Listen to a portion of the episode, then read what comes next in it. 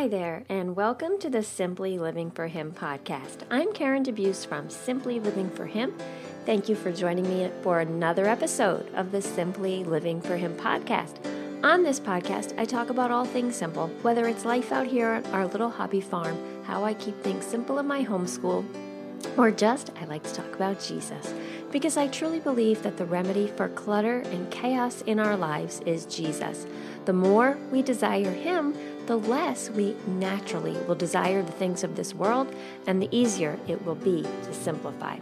So today we are going to talk a little bit about our stuff and how we view our things and kind of how we can um, live in this throwaway culture, I'm calling it.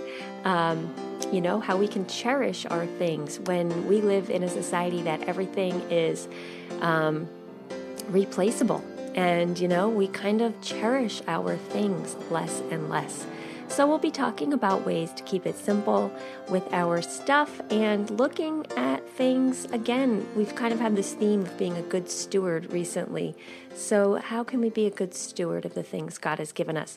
So before we get started, I want to thank our podcast sponsor, Apologia. Apologia has amazing resources for the Christian family. Right now, you can get a free Welcome Home ebook from Apologia, which includes articles, devotionals, coloring, and journaling pages, and eight beautiful printable scripture cards.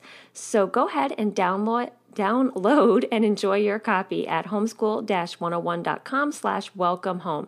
I will have that link also available on the podcast webpage for this episode. Also, from the Phonics Museum, if you've got little ones that are learning to read, I have a great offer for you from the Phonics Museum. It is an app that teaches phonics. It's multisensory and engaging, and you can find a two-week free trial plus other freebies at phonics museum dot com slash simply. So thank you to our sponsors for blessing our listeners with those um, resources. So like I said, today I wanted to talk a little bit about our stuff and things. And I was sort of thinking about this topic recently because um, I was thinking about long ago, and I don't know if you're like me, but I'm always thinking about memories of when I was little and things like that, and that I can get nostalgic. But I was thinking about how my grandparents um, really cherished the things that they had, and a lot of that is lost in our society. I know, I specifically know in our own family that this is something we need to work on. Maybe not Steve as much, but definitely me, that I've been more and more um, kind of taken captive by the thought that I can just replace something and not valuing things as much anymore. So I'll, I'll explain what I mean about that in a minute. But I just remember when I was little, so we grew up in a in a um, interesting setup. We lived in a three-family house, so we had two um Two floors that we lived on. The first floor, my family. The second floor was my grandparents. And then on the third floor was another smaller apartment that um, actually when I was real little, my grandmother's aunt lived in. And um, gosh, if I really wanted, if I really want to go back in time and think about the simple life, uh, that's it, thinking about how, how these people lived back then. So it was a blessing to have my grandparents living right upstairs from me. And often when I'm thinking about the simple life, I always think about my grandma, because here they were living in an apartment, you know, the house that I grew up in, they actually, she, my grandmother actually grew up in. And then when she got married, she lived in there. Um, And then when my parents got married, they lived there. So it was always um, family living in this three-story home together. So three diff- three separate apartments. But um, my grandmother, I remember her telling me that, you know, when she was living in one of the apartments growing up, um, not growing up, but when she was married, she had, the apartment had two bedrooms, two small bedrooms.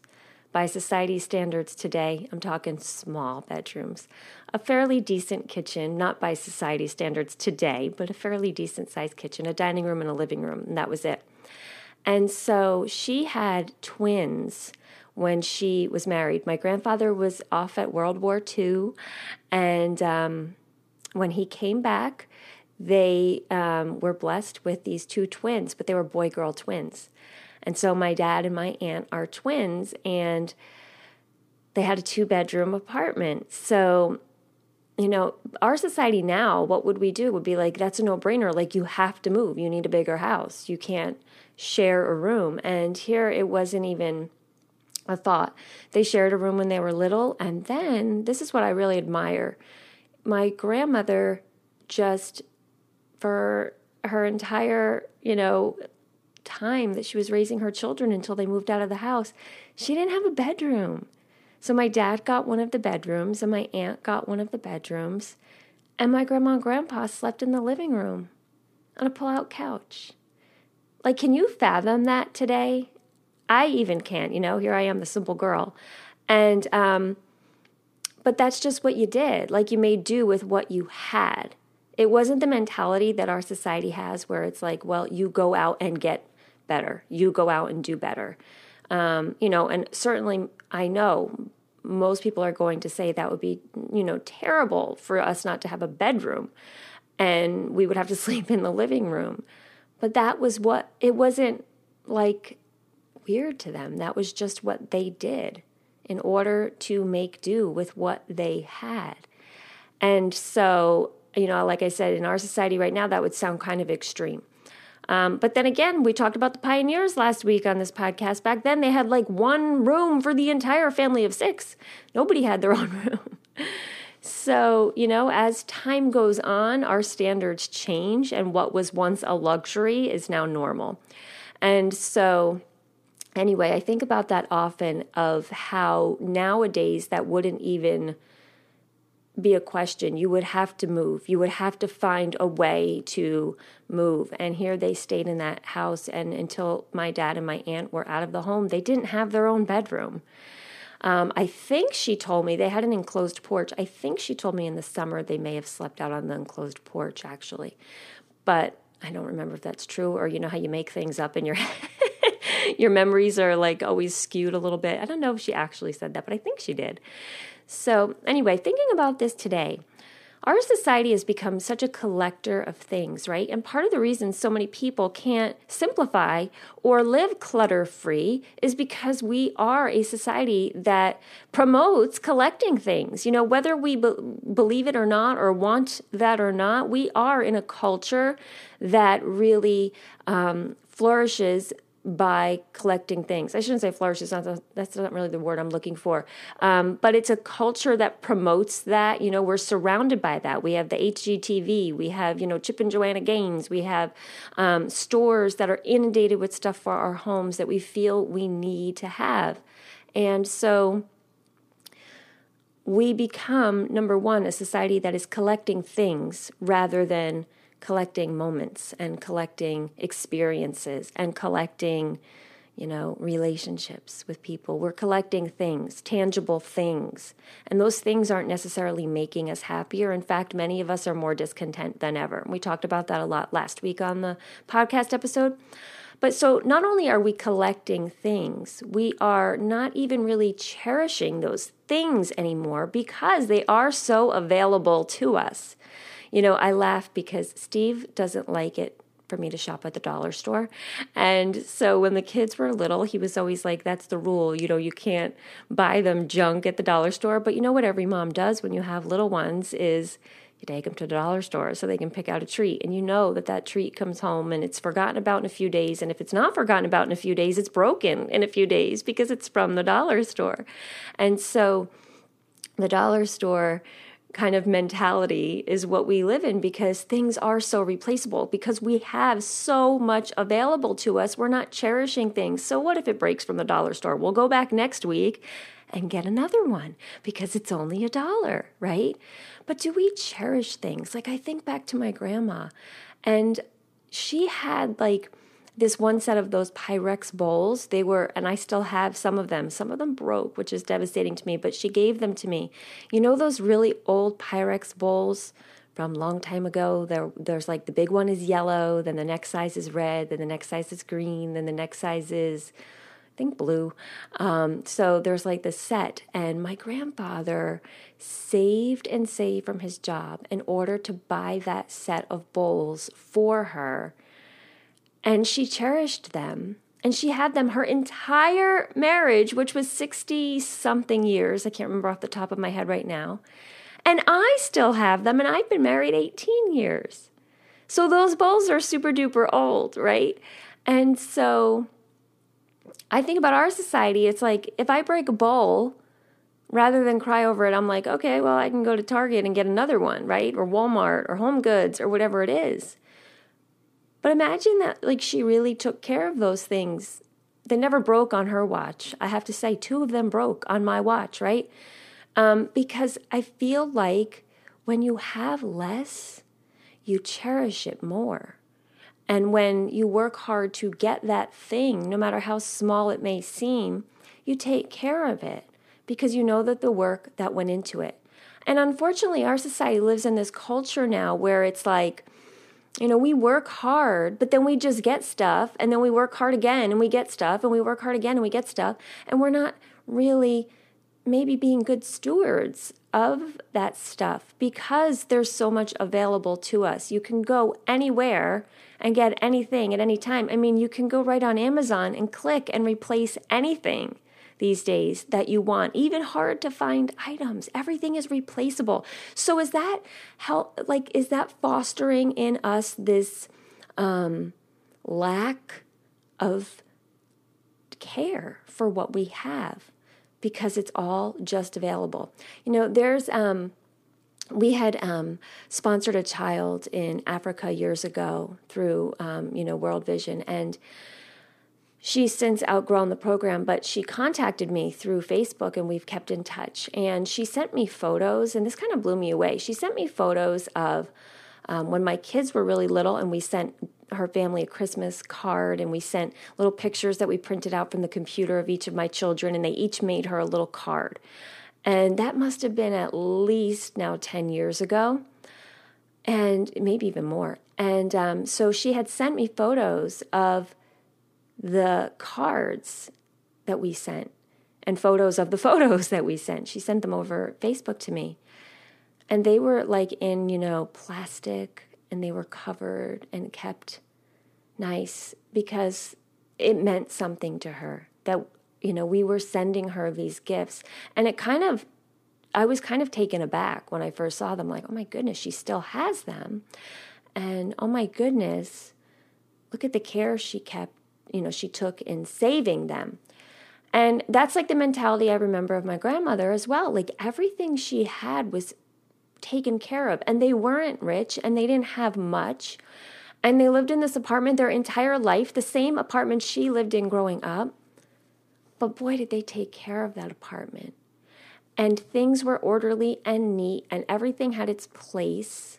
And there wasn't any clutter, because everything that was there was cherished and taken care of. And our society, like I said, we have so much available to us, and I am so guilty of this, and that's why I'm speaking about it today. I am so guilty, and I, I want to kind of take back that mentality of cherishing the things I have and not, number one, not seeking more, because I need not one more piece of clutter in my home. You know, I'm the girl that likes to live clutter-free, but yet we still, you know, look around and there's piles, there's things. We don't have a lot of toys. We don't have a lot of stuff, but we got six people and things, you know, are in the house. But still, I still want to reduce clutter. I still want to reduce the stuff we have. Um, but I am guilty of that mentality of thinking, well, if something broke, we can replace it.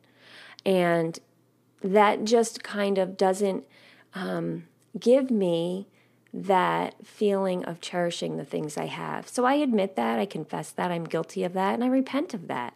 And I want to say, Lord, help me to look at every single thing I have as a blessing from you and not as just another thing that can be replaced. And our society does this with not just stuff, with um, tangible items and material items and, you know, dollar store items and Amazon items, because they are all so accessible. But I even worry that sometimes we kind of take this mentality of um, things being replaceable or things being quick, like I call it the fast food society. We take it even to things that are non-tangible, like our Bible time. Do we cherish our Bible time like we should? Or do we just see it as a thing that we check off our list because we can, because we have an app on our phone that feeds us a daily verse, that feeds us a daily plan, and boom, checked off our list? You know, I wrote on Facebook a while ago, maybe a year or two ago, I wrote something about how I was, you know, looking at our society, and I was kind of sad because I was seeing advertisements quite often for these like five-minute Bibles and like five-minute Bible plans where it was like, you know, you can get your Bible reading in in just five minutes a day. And it made me sad. And I wrote about that on Facebook, and I was saying, is that what we've watered down our time with the Lord to? Like, like we're excited and celebrating the fact that we can get it done in five minutes. So again, it's looking at our culture and in the direction we're headed. Are we in this direction that things just become less cherished, whether it's stuff that we own or our time with the Lord? Our Bible time should never be watered down to five minutes. Now, I know if you're in that season of life where you have a bunch of little ones and you're a very busy mom and, you know, you're you're like, I'm lucky if I get five minutes in. Of course, that's better than anything. But I'm talking at about it as, you know, overall, as a whole. We don't want to kind of market the Bible as something we do in five minutes. The Bible is something we should be immersed in and living in and um, wanting more of, not less. You know, I want less stuff. I want to simplify. But that's because I want more of Jesus. I want more of what he offers and not of what the world offers. Because if you look around, like I said, we're filled to the brim with all these things, and we don't cherish them anymore because we know that if something breaks or, you know, think about your clothes, how quickly we replace them, right? If something gets a hole in it, most of us are not going to put a patch on the knee anymore, right? Remember when we were little? I got a patch on the knee on my jeans. If they got a hole in them, you repaired them until you literally could not wear them anymore because they were too small, and then you made shorts out of them, right? You repurposed things. You used things to their fullest. And now it's like, oh, I got a hole in my jeans. I'll just throw them out and get a new pair. Or, oh, my shoes are worn out. I'll just throw them out and get a new pair. And, you know, we don't repurpose. We don't reuse. We don't um, look at things to their full worth because we're just able to replace things because that's what we have available to us. We didn't have Amazon when we were little, and so you couldn't quickly just get something new. But isn't that mindset almost better? Wouldn't it be better if we had that mindset and we truly used everything we had to its fullest and waited for it something to really wear out before we just replaced it? You know, we have the garden here, and we're, we're, you know, right now in full blown getting everything ready for the garden. And I just love the idea of repurposing things. And I wrote about this actually on the blog, I think it was last week. And the blog post was called Redemption. And so this is a little bit of different way of looking at re- repurposing things, but this is, um, just sort of relates to this topic. Last uh, Mar- this past March, we had a really big snowstorm. Well, we had about four or five really big snowstorms, but one of them um, in particular, we lost a giant uh, pine tree, like, I don't know, eighty-foot tree or something. I don't know how tall they are, but it's enormous, right?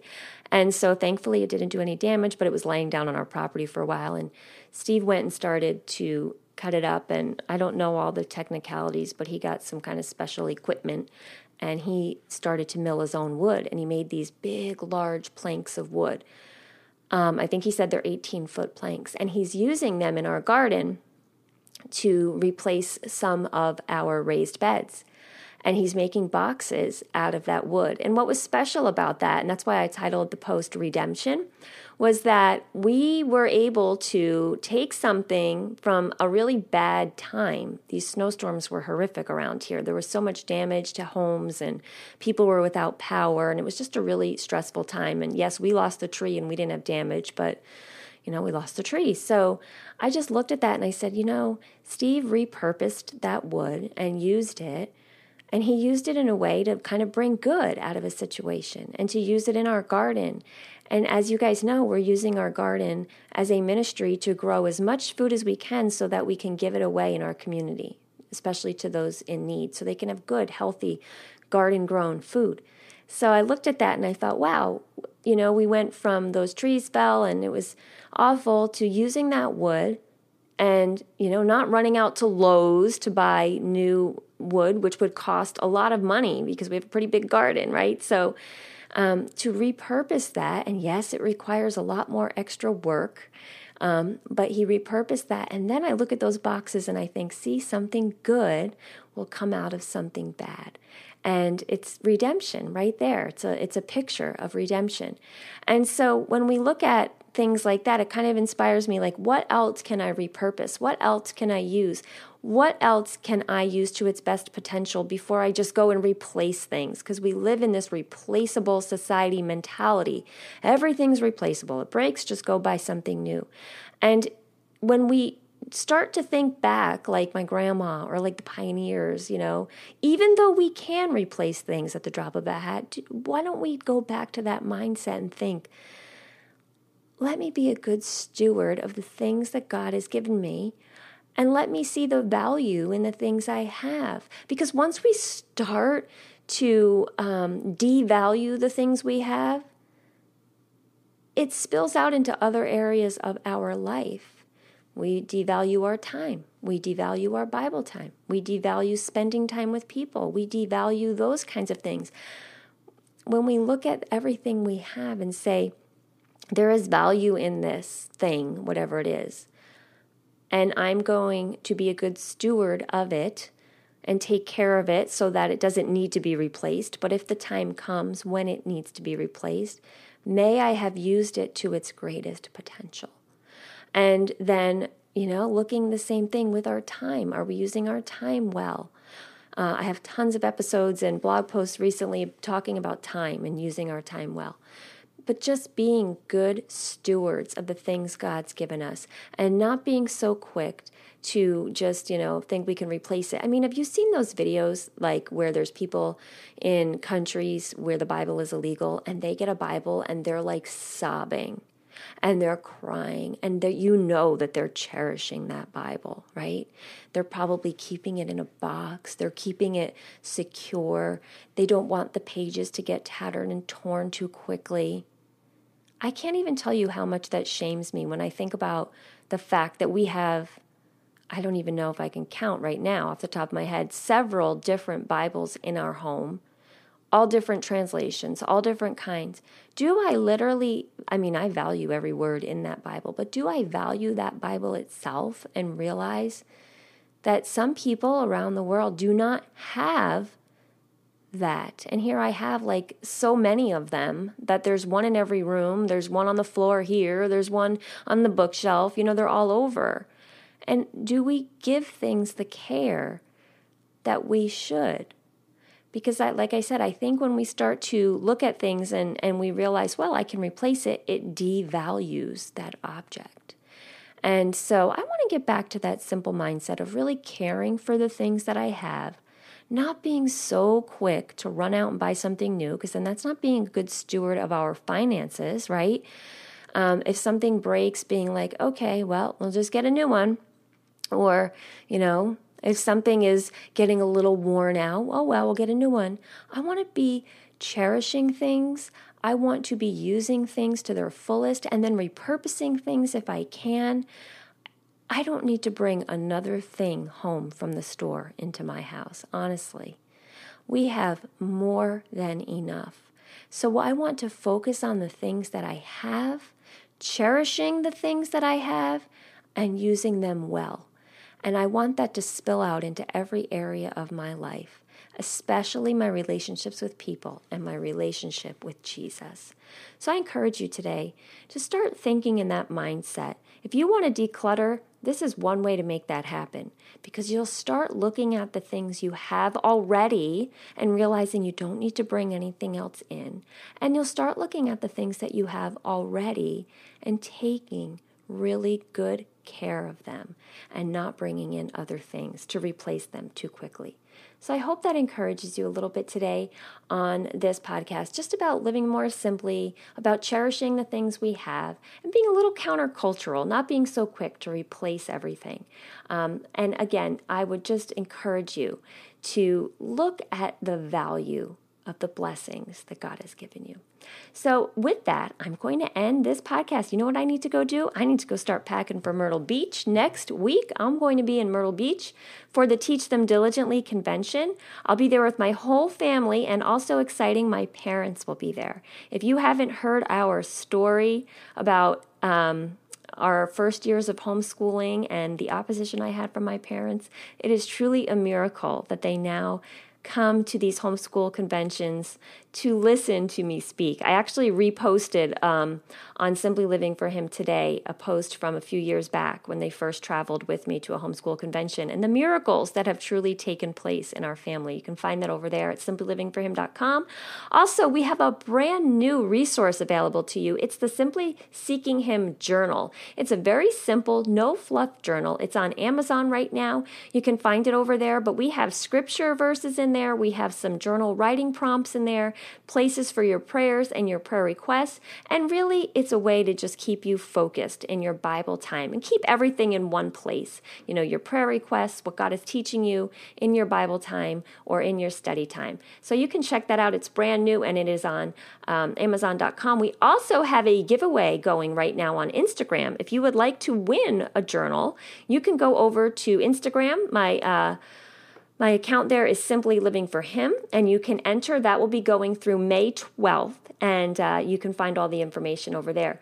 Like I said, next week I'll be in Myrtle Beach, and then in two weeks I will be in Winston-Salem, North Carolina for their state convention, uh, for the Homeschool State Convention there. That is May thirty-first to June second. We will have an exhibitor booth there. I'm really excited to travel over there and to meet as many homeschooling families as I can. And of course, in July, we are getting ready for our women's retreat. It'll be our last Simply Living for Him retreat for a little while. We're not ending the retreats forever, but we're taking a little pause next summer. If you are interested in bringing a Simply Living for Him retreat to your area, please call me. No, don't call me, actually. Email me at karen at simply living for him dot com. I'm laughing because I just posted a photo the other day on Instagram about the phone. I have a phone phobia, so I really prefer email. But actually, if you did need to talk about a um, a retreat and we needed to speak on the phone, you can email me and I would be glad to speak with you on the phone. But we're looking to bring the Simply Living for Him retreat to other areas. If you have a venue or you have a retreat already in place or a group of women, we want to bring the retreat to you. So email me and uh, let me know if you'd be interested in that. And until the next time, um, I'm Karen DeBuse from Simply Living for Him, and I wish you blessings and joy.